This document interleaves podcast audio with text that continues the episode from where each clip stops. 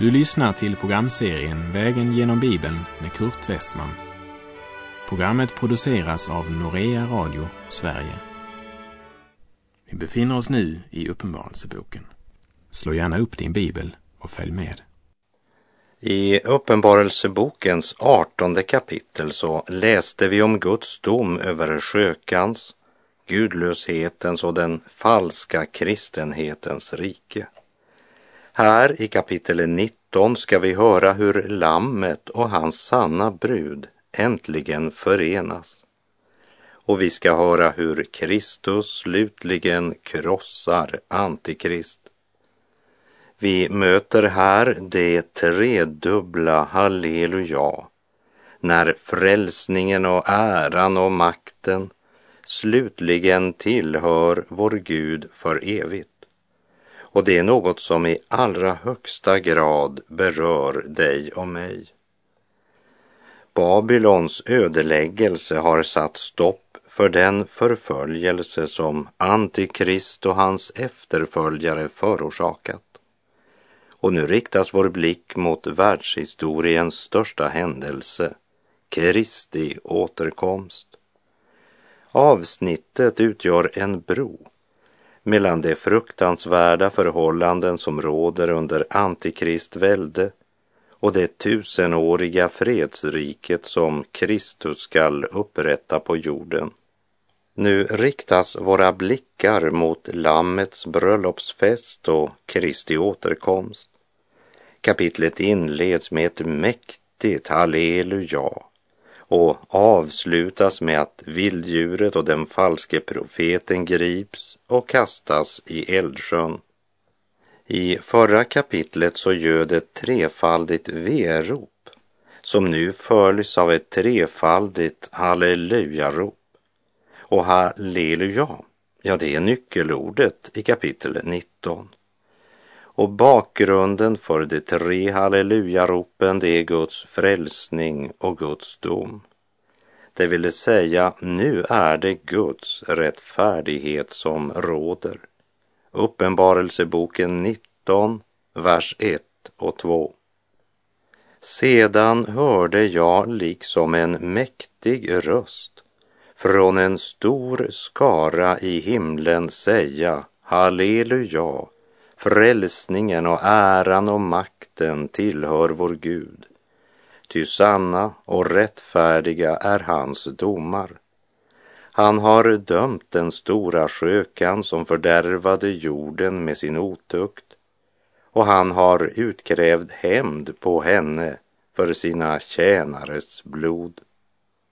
Detta skriftens vittnesbörde säger oss att Guds helighet är lika central och viktig som hans kärlek.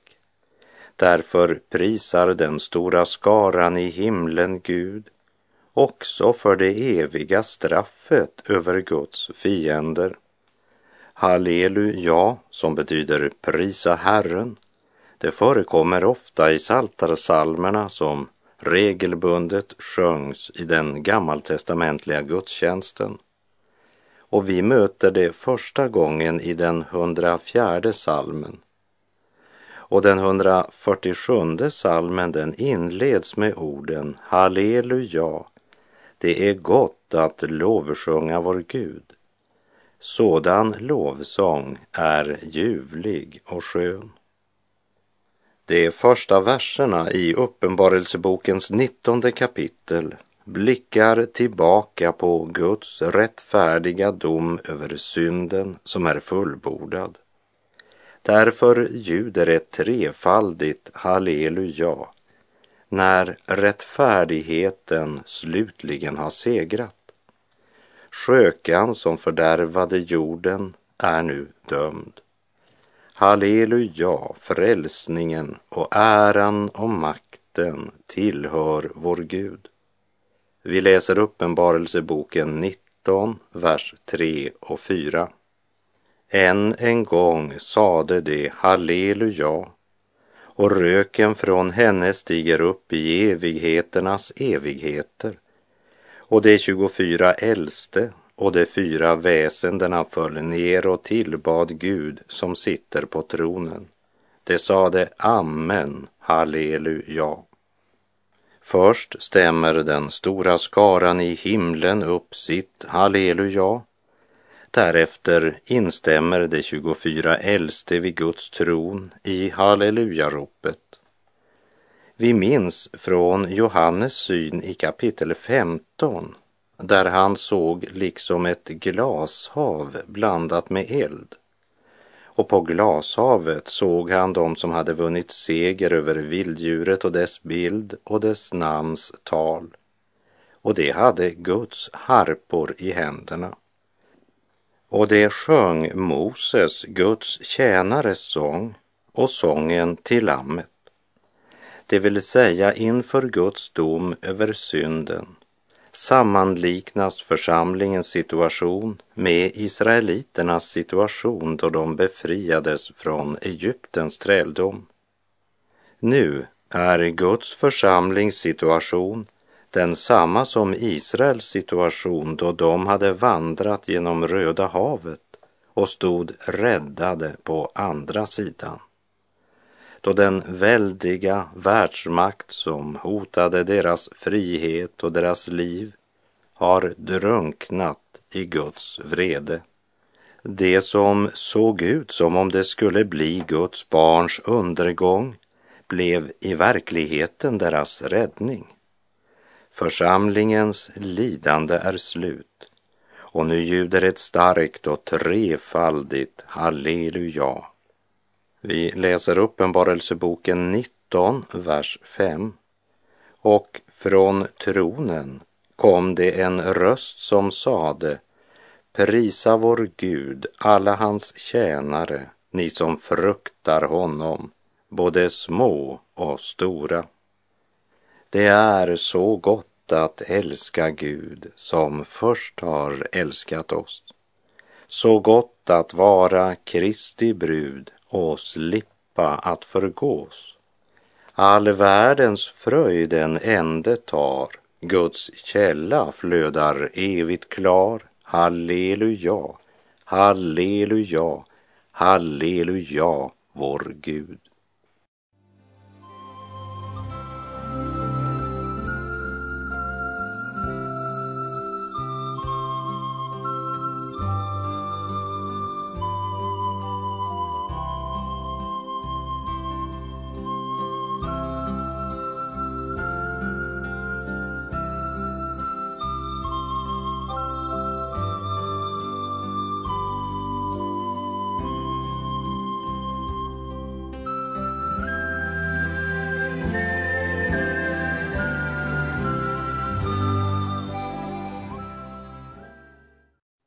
Vi läser Uppenbarelseboken 19, vers 6 och 7.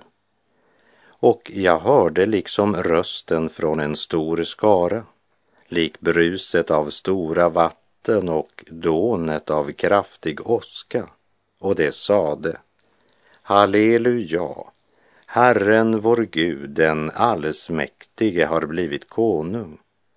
Låt oss vara glada och jubla och ge honom äran.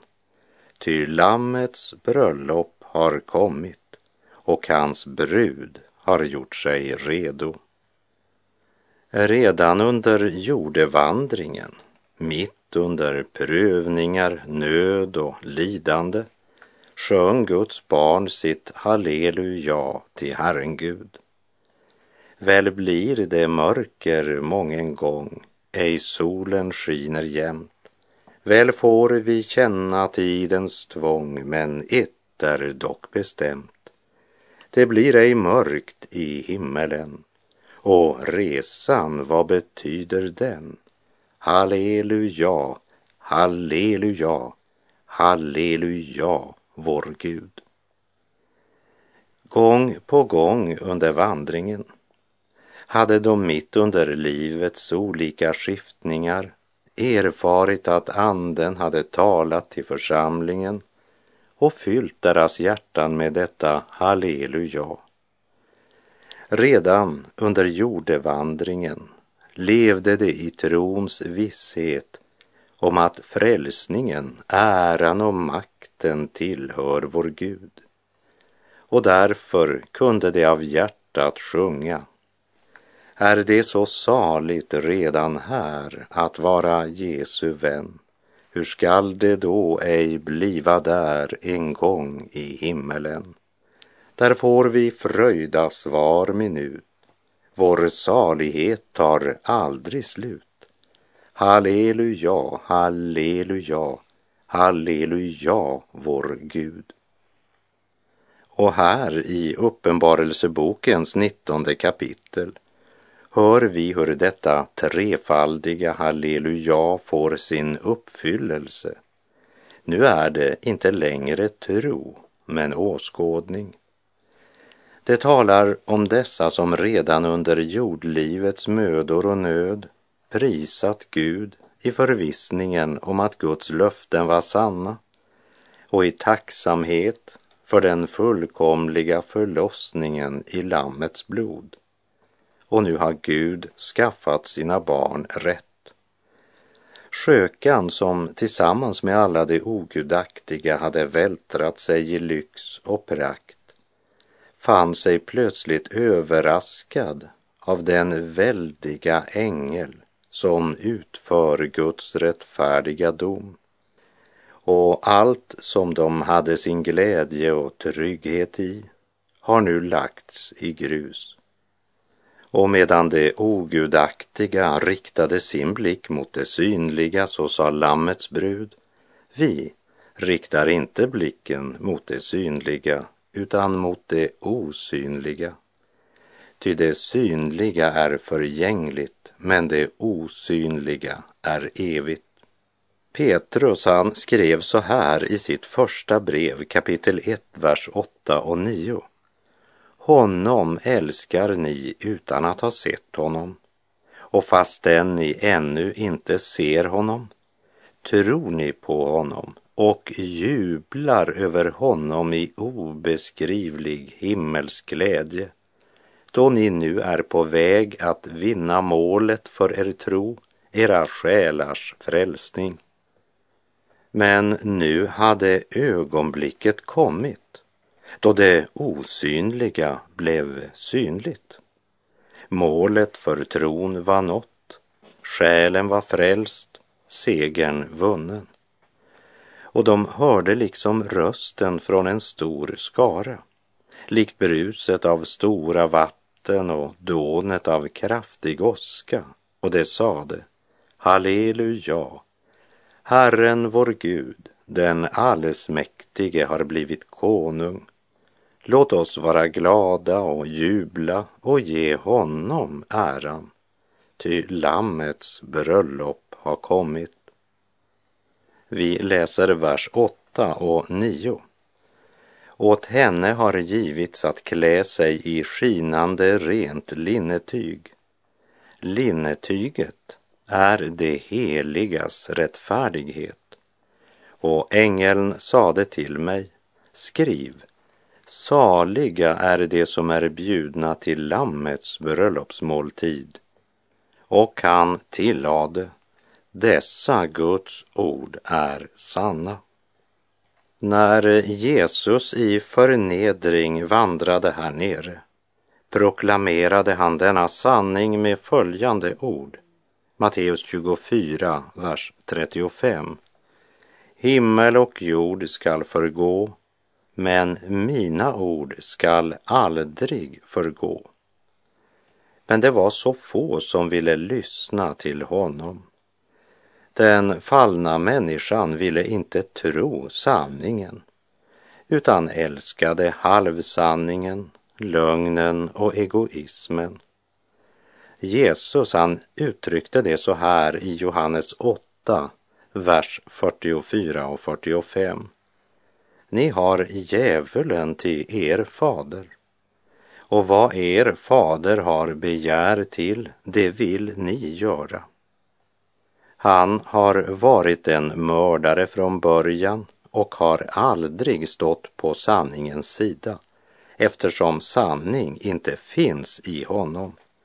När han talar lögn talar han av sitt eget, ty han är en lögnare, ja, lögnens fader. Men mig tror ni inte, därför att jag säger er sanningen. Men nu är synden och lögnen avslöjade.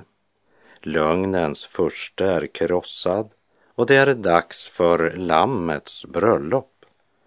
Lammets bröllop har kommit och hans brud har gjort sig redo. Hur har bruden gjort sig redo?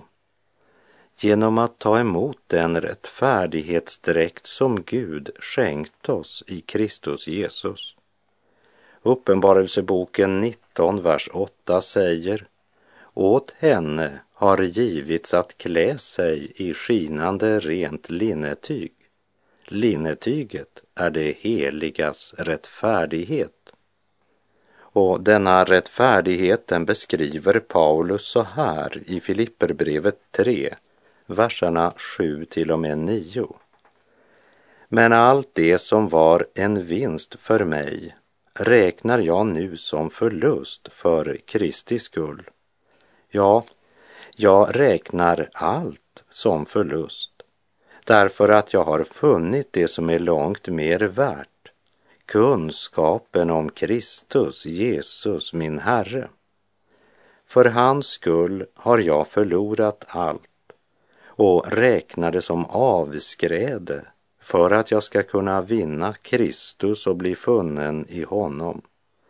Inte med min egen rättfärdighet, den som kommer av lagen, utan med den som kommer genom tro på Kristus. Rättfärdigheten från Gud genom tron.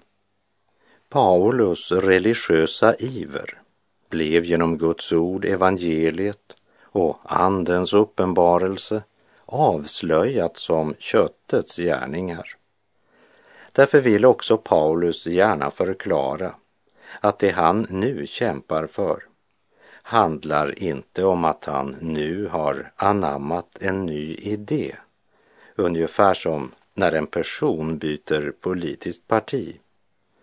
Men förr så levde och kämpade han för en religion.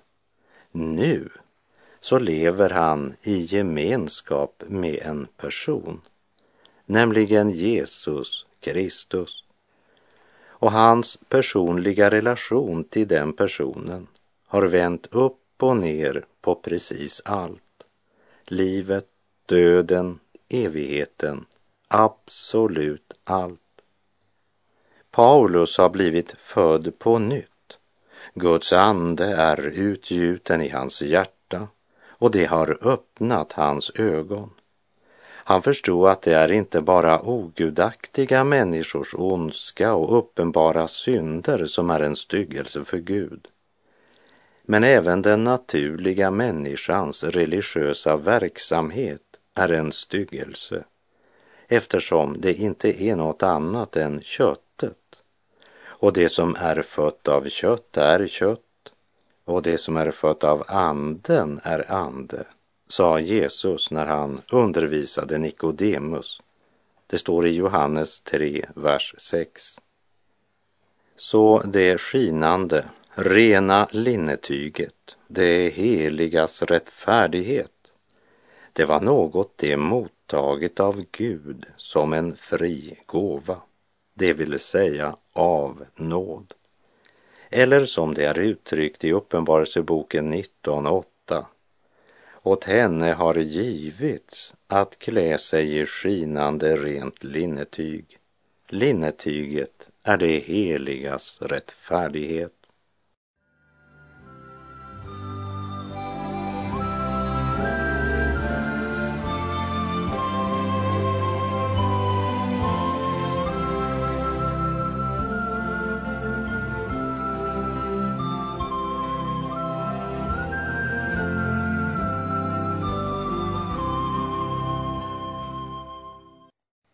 När Johannes får höra om rättfärdighetsdräkten som Gud skänkt sina barn av bara nåd och får höra om saligheten som i fullt mått ska fylla Guds barn vid Lammets bröllopsfest så säger Johannes Uppenbarelseboken 19, 10. Jag föll då ner för hans fötter för att tillbe honom. Men han sa till mig, gör inte det. Jag är bara en medtjänare till dig och dina bröder som har vittnesbördet om Jesus. Gud ska du tillbe, ty Jesu vittnesbörd är profetians ande. Här ska vi ta tid att läsa vad Jesus säger i Matteus 25, vers 1 till och med 13. Då ska himmelriket liknas vid tio jungfrur som tog sina lampor och gick ut för att möta brudgummen. Fem av dem var oförståndiga och fem var förståndiga. De oförståndiga tog sina lampor men tog ingen olja med sig. De förståndiga tog olja i kärlen tillsammans med sina lampor. Då nu brudgummen dröjde blev de alla sömniga och somnade. Vid midnatt hördes ett rop. Se, brudgummen kommer. Gå ut och möt honom. Då vaknade alla jungfrurna och gjorde i ordning sina lampor. De oförståndiga sade till de förståndiga, ge oss av er olja, våra lampor slocknar.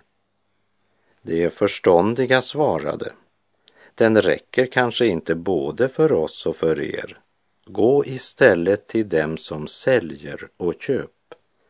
Men när de hade gått för att köpa kom brudgummen och de som stod färdiga gick med honom in till bröllopsfesten och dörren stängdes. Sedan kom de andra jungfrurna tillbaka och sade, Herre, Herre, öppna för oss. Men han svarade, Amen säger jag er. Jag känner er inte. Vaka därför, ty ni vet inte vilken dag eller timme han kommer. Om du hade kommit ut till platsen där dessa tio jungfrur stod och väntade så skulle du inte se två grupper av jungfrur. De var blandade om varandra. Och den yttre skillnaden var ju så liten att du knappast skulle kunna märka den. Och om du tyckte dig märka den kan det hända att du tog fel.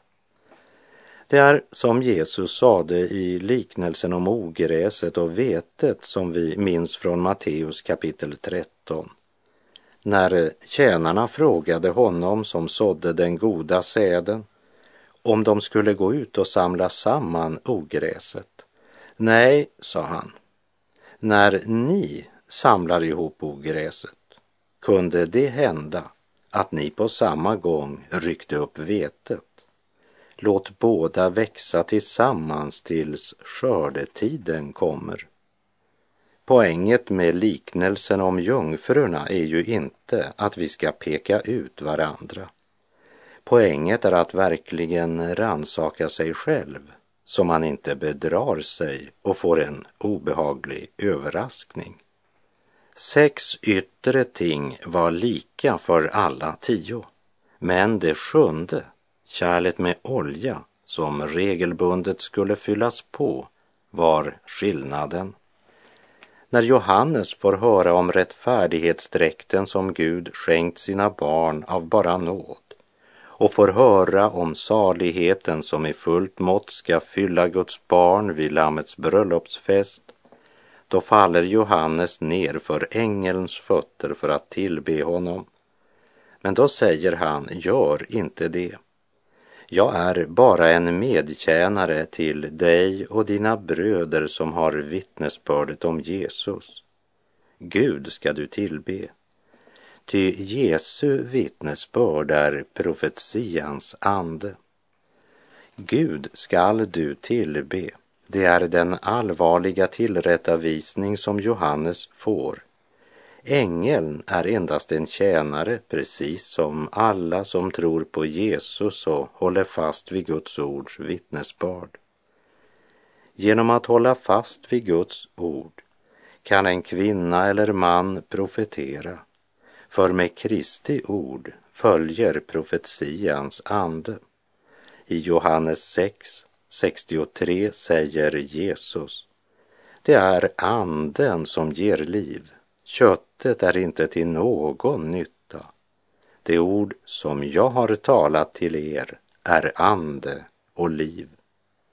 Det som kännetecknar bruden är att hon älskar brudgummen. Hon har sin glädje i att han har utvalt henne att tillhöra honom och hon har sagt sitt ja till honom. Och jordlivet är en trolovningstid och en förlovning kan ju brytas men det gudomliga äktenskapet är oupplösligt. Och vid Lammets bröllop blir föreningen mellan brud och brudgum fullkomlig. Brudens hela längtan står till detta ögonblick. Därför är det naturligt att Guds barn lever i förväntan på Kristi ankomst. Därför talar och tänker hon mycket på detta. Lammets brud älskar Jesu återkomst. Och nu är det dig och mig det gäller. Är det ditt och mitt kännetecken? Är det Jesu återkomst som upptar våra tankar? Talar vi ofta om Jesu återkomst? Lever vi i Guds fruktan och helgelse?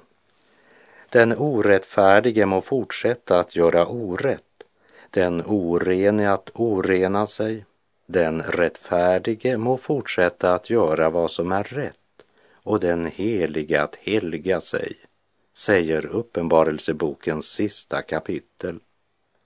Och Paulus skriver följande förmaning i Andra Korinthierbrevet 7. Då vi alltså har dessa löften, mina älskade, så låt oss rena oss från all besmittelse från kött och ande och i Guds fruktan fullborda vår helgelse. Och i Romarbrevet 3 får vi veta att ingen människa förklaras rättfärdig inför Gud genom laggärningar.